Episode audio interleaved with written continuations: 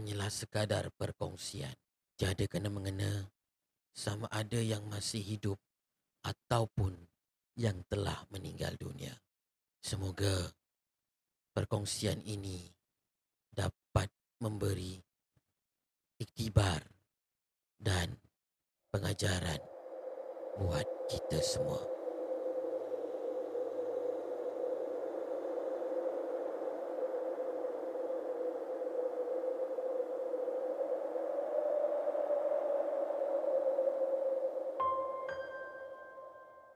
Kata orang, ajal dan maut di tangan Tuhan.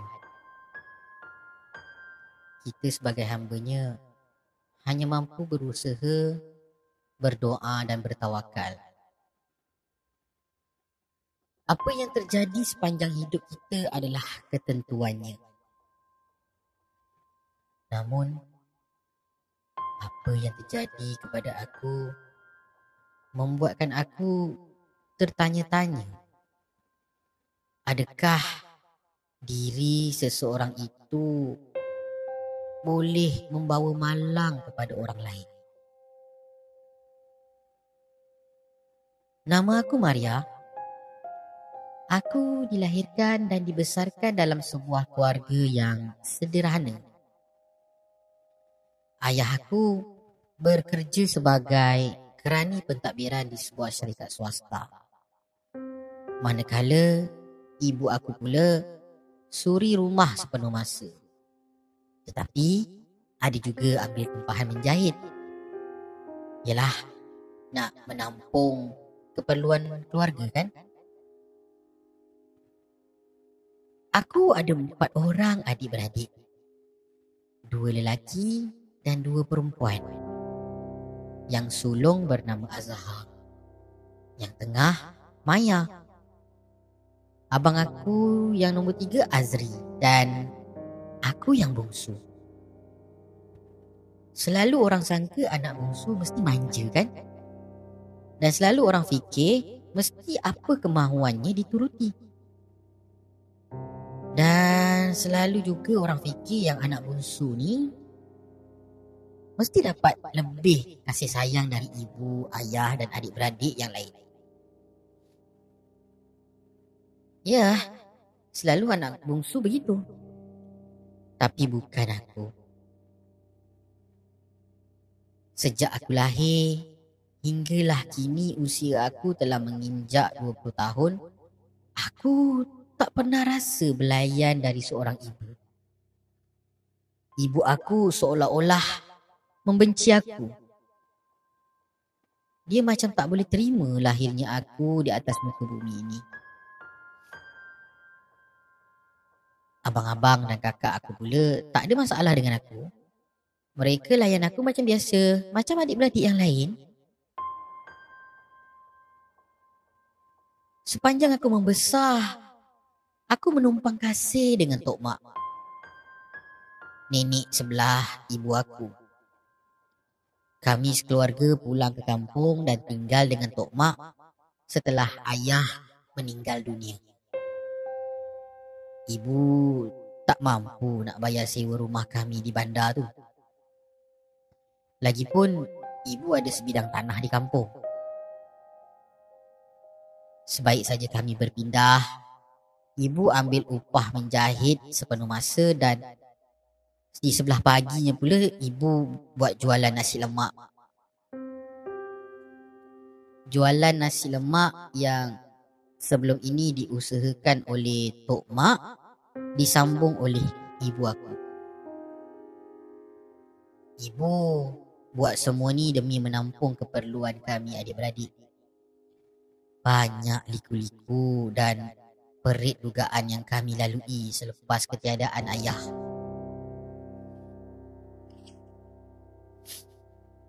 Sejak kami pindah ke kampung, ibu semakin jaki dengan aku. Ibu jarang sangat nak bercakap dengan aku.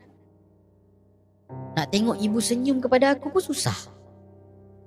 Pernah sekali, aku tinggal berdua saja di rumah dengan ibu. Jadi aku ambil peluang nak bermanja dengan ibu. Waktu itu, ibu sedang duduk di tepi tingkap rumah sambil menjahit. Dari belakang, perlahan aku peluk ibu dengan lembut. Kemudian, aku kucuk pipi ibu.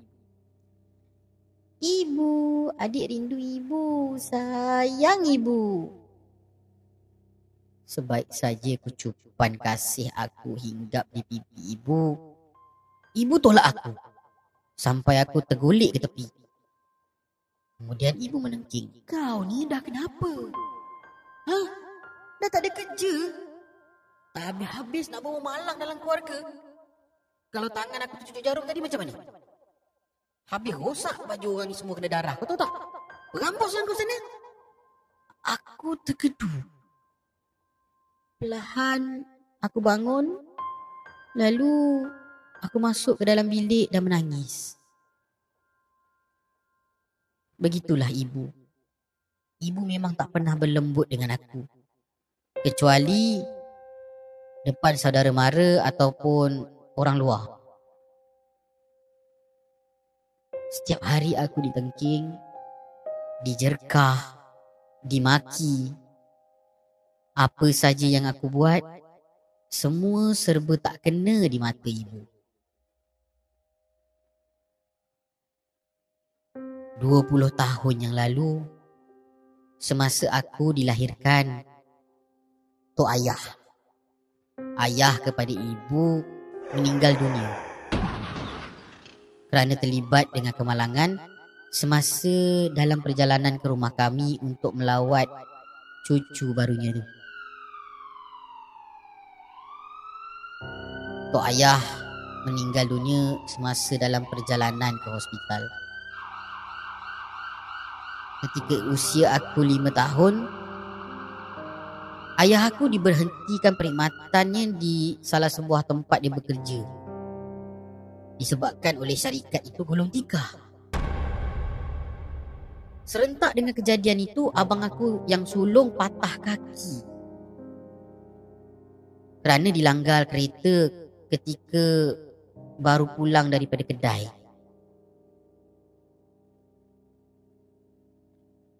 Sejak ayah dibuang kerja, hidup kami susah. Kais pagi, makan pagi. Namun sesusah mana pun ayah tetap berusaha mencari pekerjaan. Dan alhamdulillah ayah dapat kerja sebagai kerani. Tapi gajinya tak sebesar dulu. Maka ayah terpaksa buat dua kerja. Kami dah jarang jumpa ayah. Siang ayah kerja di pejabat Sebelah malam pula ayah bantu kawannya di restoran. Satu malam, aku demam panas. Ketika itu, ibu panik melihat keadaan aku. Terus ibu hubungi ayah, minta ayah balik segera untuk bawa aku ke hospital. Namun, selepas sejam ibu tunggu ayah, ayah tak sampai-sampai dekat rumah. Beberapa kali ibu hubungi telefon bimbit ayah tapi tak dapat. Dan akhirnya ibu dapat hubungi telefon bimbit ayah tapi ada orang lain yang angkat. Katanya ayah aku dalam perjalanan ke hospital sebab dia terjatuh ke dalam parit besar dekat dengan restoran tempat dia bekerja. Dan cedera di kepala ayah sangat-sangat teruk. Ibu aku meraung bila dimaklumkan tentang perkara itu. Kemudian ibu minta bantuan jiran kami. Nama dia Uncle Maniam. Yang waktu itu kebetulan baru balik ke rumah mereka. Dan ibu minta untuk hantar kami semua ke hospital. Uncle Maniam sangat baik orangnya. Dia bantu kami. Sampai di hospital, ibu minta bantuan Aunty Mina, isteri Uncle Maniam menemani Abang Azhar untuk bawa aku ke klinik pediatrik. Manakala ibu terus ke Jabatan Kecemasan untuk melihat keadaan ayah.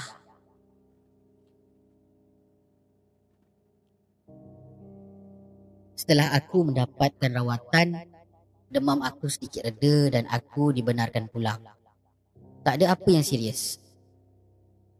Kemudian Uncle Maniam dan Aunty Mina pimpin aku dan Abang Azhar terus bawa berjumpa dengan ibu aku di Jabatan Kecemasan. Sampai di sana kami nampak ibu termenung dan menangis. Aku berlari menuju ke arah ibu dan tanya, "Mana ayah?" Tak semena-mena ibu tanpa aku depan khalayak ramai. Kemudian ibu tolak aku dan suruh aku pergi dari situ. Mujur abang aku ada dan dia menenangkan aku. Masih terngiang lagi ayat ibu selepas dia menampar aku. Ha? Dah baik demam dah? Kalau tak kerana kau, lagi aku tak mati kau tahu tak? Kau ni kan, sejak lahir, memang bawa malam tahu tak? Ha? Ha, bawa sial.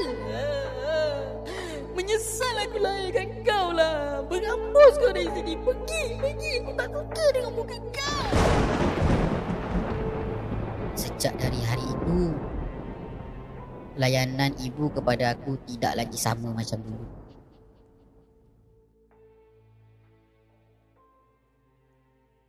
Ya, aku sama macam abang-abang dan kakak aku.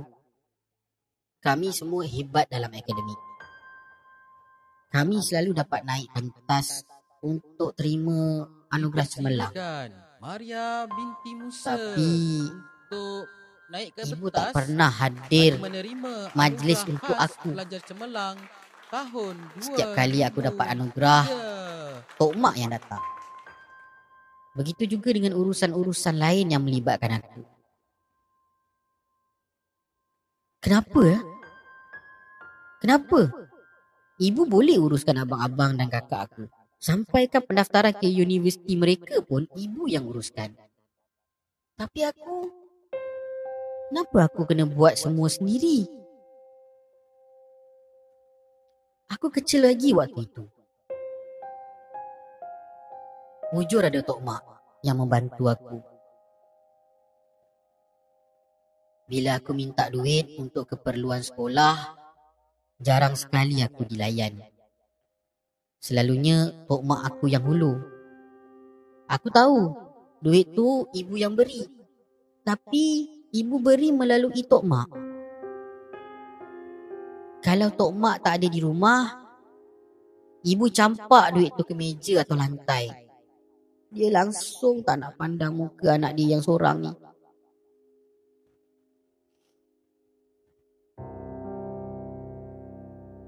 Waktu majlis walimatul urus abang aku yang sulung, aku dah macam orang asing. Ibu tak libatkan aku langsung dalam majlis tu. Baju untuk aku pun tak ada. Tak ada. Ibu buat aku macam tak wujud. Wujud kakak aku ada.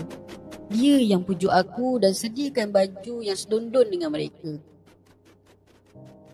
Dan yang paling aku tak boleh lupa semasa juru gambar minta semua ahli keluarga naik ke pelamin untuk bergambar. Ibu tengking aku. Depan orang ramai ibu tengking. Dia minta aku turun. Dia kata tak ada orang nak jaga goodies dekat depan pintu masuk. Kecoh masa tu. Tok Mak tegur kelakuan ibu. Tapi ibu berdegil. Ibu tinggikan suara dekat Tok Mak. Dia kata, biarkan dia turun, Mak. Kalau tak pasal-pasal, semua orang dekat atas ni kena badi malang dia tu. Biarkan dia turun. Pergi kau. Tak payah kau nak sibuk-sibuk nak ambil gambar kat sini. Siapa suruh kau naik? Pergi. Aku menangis. Dan aku terus pulang ke rumah. Tak sanggup aku menanggung malu. Setelah Abang Azhar dan Kak Maya berumah tangga, Abang Azri pula meninggalkan rumah. Dia dapat tawaran bekerja di Dubai sebagai seorang jurutera di sana. Tinggal aku, ibu dan Tok Mak yang tinggal di rumah pusaka itu ayah. Suatu malam, Selepas makan malam, sedang aku cuci pinggan mangkuk, Tok Mak tanya tentang tawaran pengajian aku. Tok Mak tanya, kenapa tak pergi sambung belajar? Pergilah. Katanya aku ni tak mau ke berjaya macam abang-abang dan kakak aku. Tapi belum sempat aku menjawab, ibu turun dari tangga. Dengan terbatuk-batuk, ibu menyampuk. Nak sambung belajar buat apa, Mak? Kalau dah bodoh tu bodoh juga, Mak. Membazir duit je. Bukan macam abang dan kakak-kakak dia tu. Ha. Tu, kalau pergi belajar tu habis satu universiti nanti semua malam. Ha? Dia ni kan bawa malam, Mak.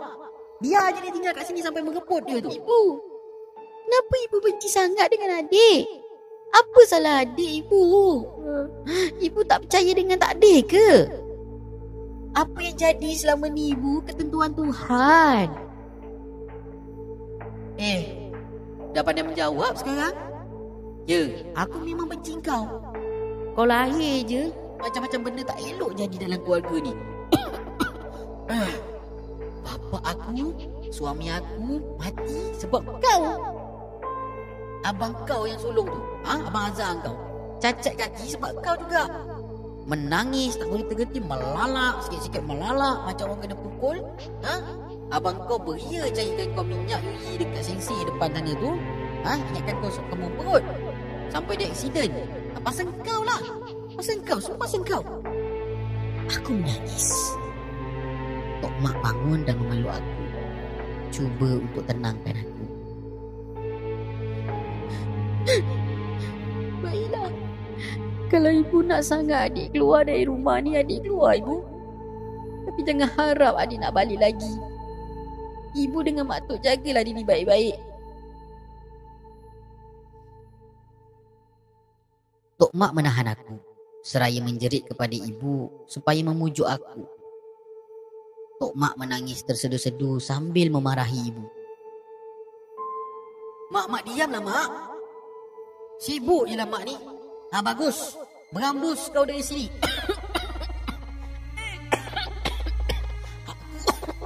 aku pun dah lama sakit mata tengok kau dalam rumah ni. Beram.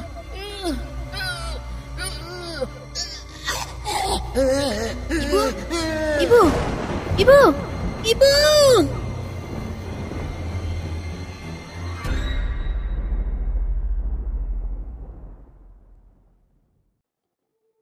Tiba-tiba ibu rebah. Muka ibu herot. Mulut ibu berbuih. Mata ibu terbuntang hanya menampakkan mata putihnya saja. Cepat-cepat aku menghubungi ambulans untuk bawa ibu ke hospital. Abang Azhar dan Kak Maya tiba keesokan harinya. Mereka mendapatkan aku untuk tahu lebih lanjut tentang keadaan ibu. Ibu diserang angin ahmak. Kini ibu stroke. Menurut doktor, ibu mungkin akan lumpuh separuh badan sebelah kanan. Mungkin sukar untuk sembuh dek kerana faktor usia ibu. Seminggu ibu ditahan liwat dan akhirnya ibu dibenarkan pulang kerana keadaan ibu sudah stabil. Sampai saja di rumah, Abang Azhar dengan Kak Maya duduk dengan ibu dalam bilik. Alung bukan tak nak jaga ibu. Tapi ibu tahu kan kerja Alung macam mana. Kerja Alung tak tentu masa ibu. Lagipun si Miza tu pun kerja. Siapa yang nak jaga ibu kat rumah? Ibu tinggal dengan Maya lah ya. Ya abang ni. Abang lu ingat? Alung je yang kerja? Tak kerja ke? Apabila terdengar perbalahan itu, aku terus masuk dalam bilik dan menyampuk perbualan mereka. Kata aku, biarlah aku yang jaga ibu. Walaupun ibu tak suka dan bencikan aku, aku tetap sayangkan ibu. Sayang aku kepada ibu tak bersyarat. Tapi ibu menggelingkan kepala seolah-olah tidak bersetuju. Ibu menjerit-jerit waktu Abang Azhar dengan Kak Maya pulang. Aku merawat ibu sebaik mungkin. Mujur Tok Mak ada. Tok Mak lah yang banyak membantu walaupun pergerakannya agak terbatas. Aku tak kisah. Walau aku diludah waktu suap ibu makan. Aku tak kisah. Walau aku ditendang waktu tukarkan lampin ibu. Dan aku tak kisah dimaki waktu mandikan ibu. Aku telan semua itu dengan harapan ibu boleh terima aku sebagai anak dia seperti mana dia sayangkan anak-anaknya yang lain.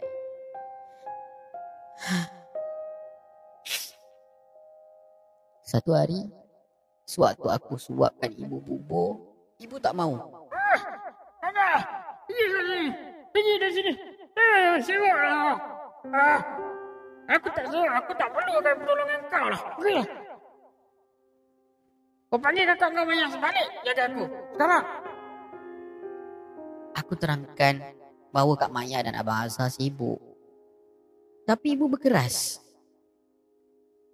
Aku cuba suap ibu.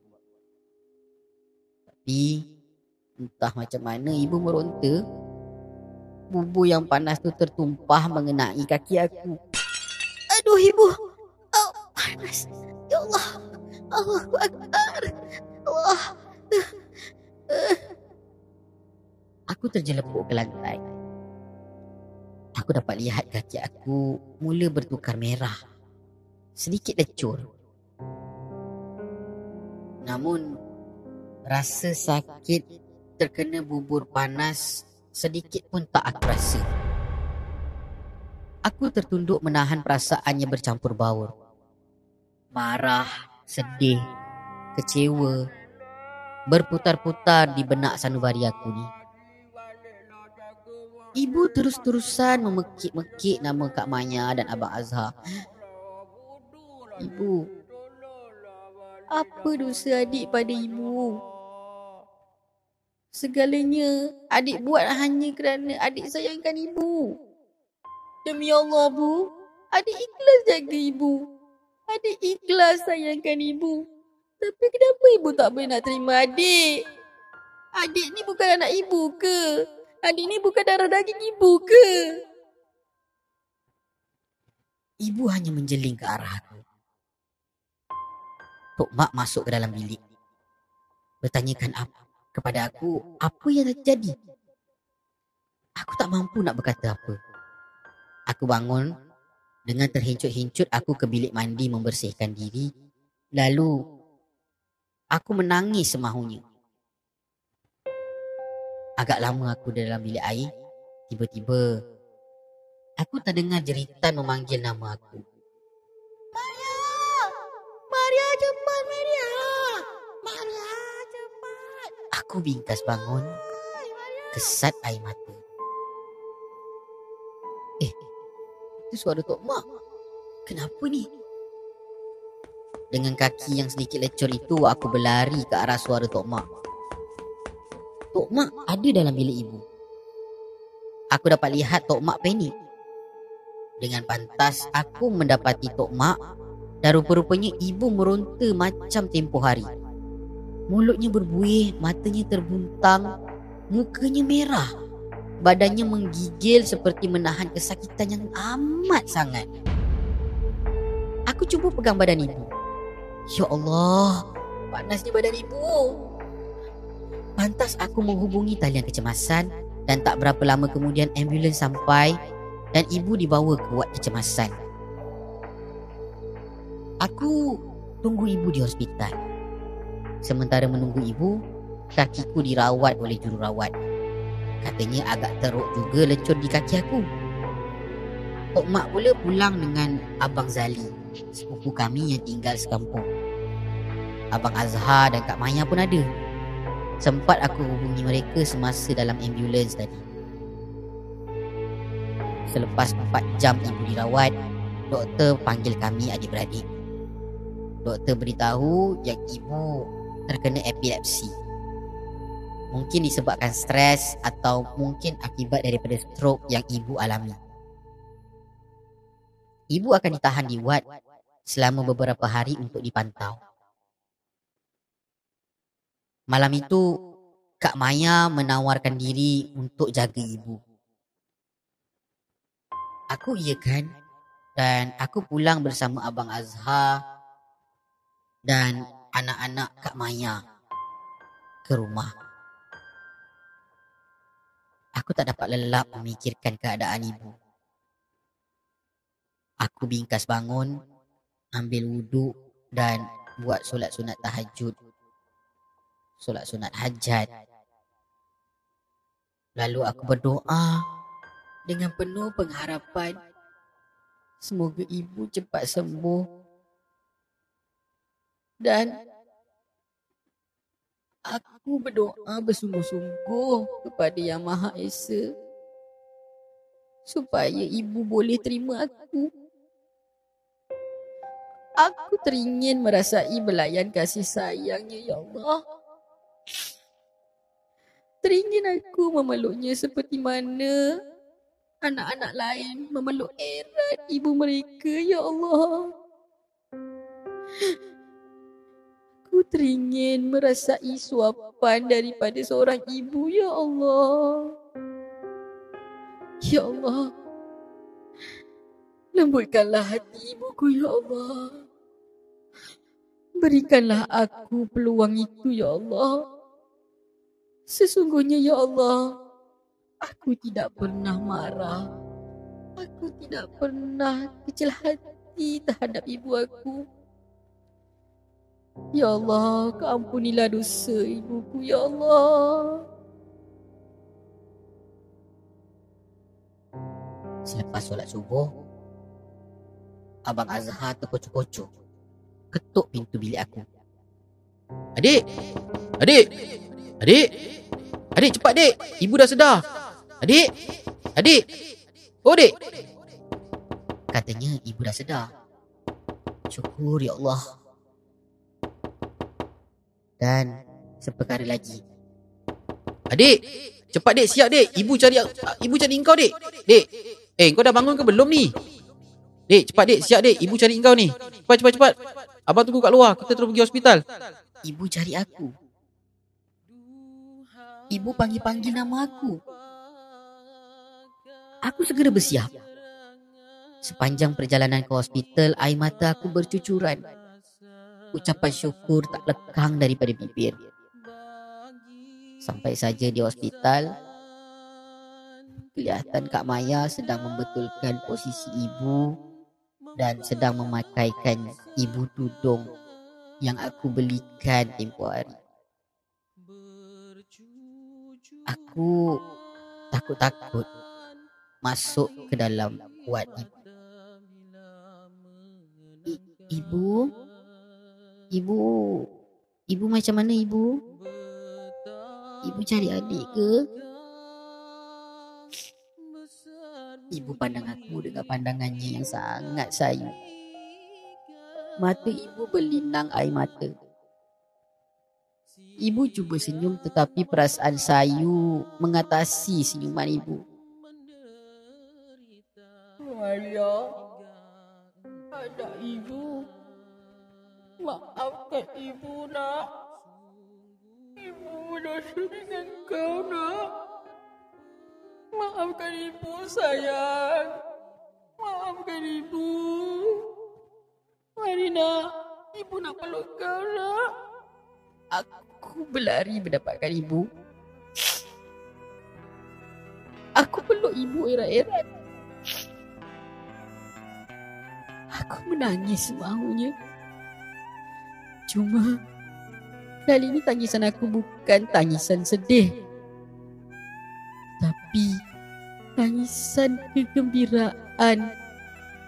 Tangisan yang penuh dengan rasa syukur ya Allah. Terima kasih ya Allah.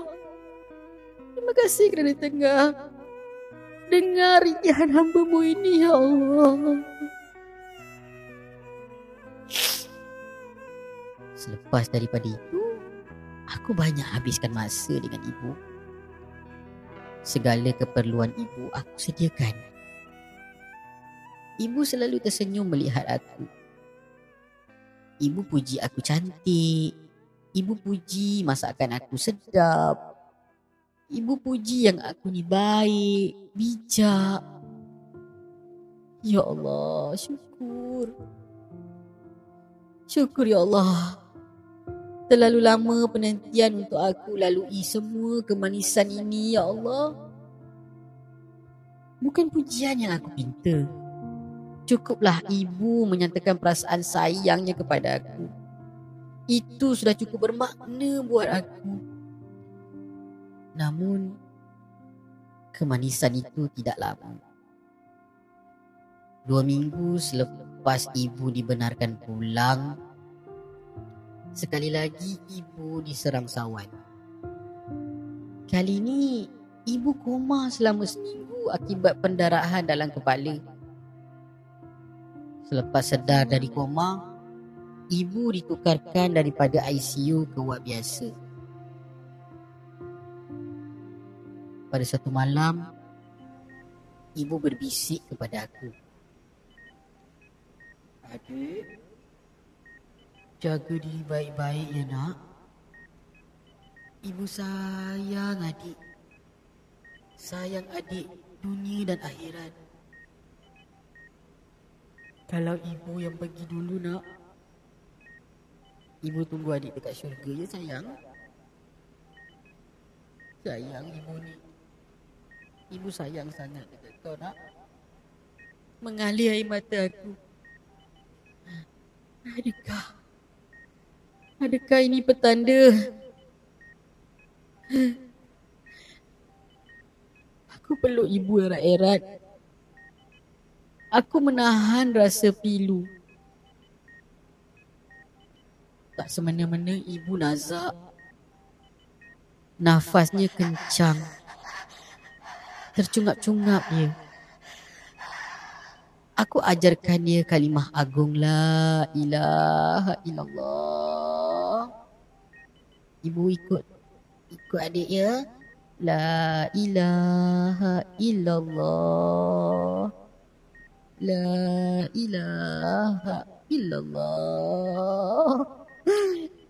La ilaha illallah. Berulang kali kalimah itu aku bisikkan ke telinga ibu. Ibu terkumat kamit. Dahinya dibasahi dengan peluh. Beberapa minit kemudian, ibu menghembuskan nafasnya yang terakhir dalam dakapan aku. Ibu, pergilah dengan tenang, Bu. Adik sayang ibu. Aku kucup kening ibu semahunya. Aku kiamkan tangan ibu. Aku tatap wajah ibu puas-puas. Dapat aku lihat raut wajah ibu tersenyum. Ibu macam tengah tidur. Sekali lagi aku kucuk pipi ibu. Sebelum aku panggil jururawat untuk memaklumkan bahawa ibu aku yang tercinta telah kembali kepada ilahi. Allah. Aku tidak rasa lalat atas pemberian ibu kerana memang itu adalah takdir darinya. Aku terima dengan redha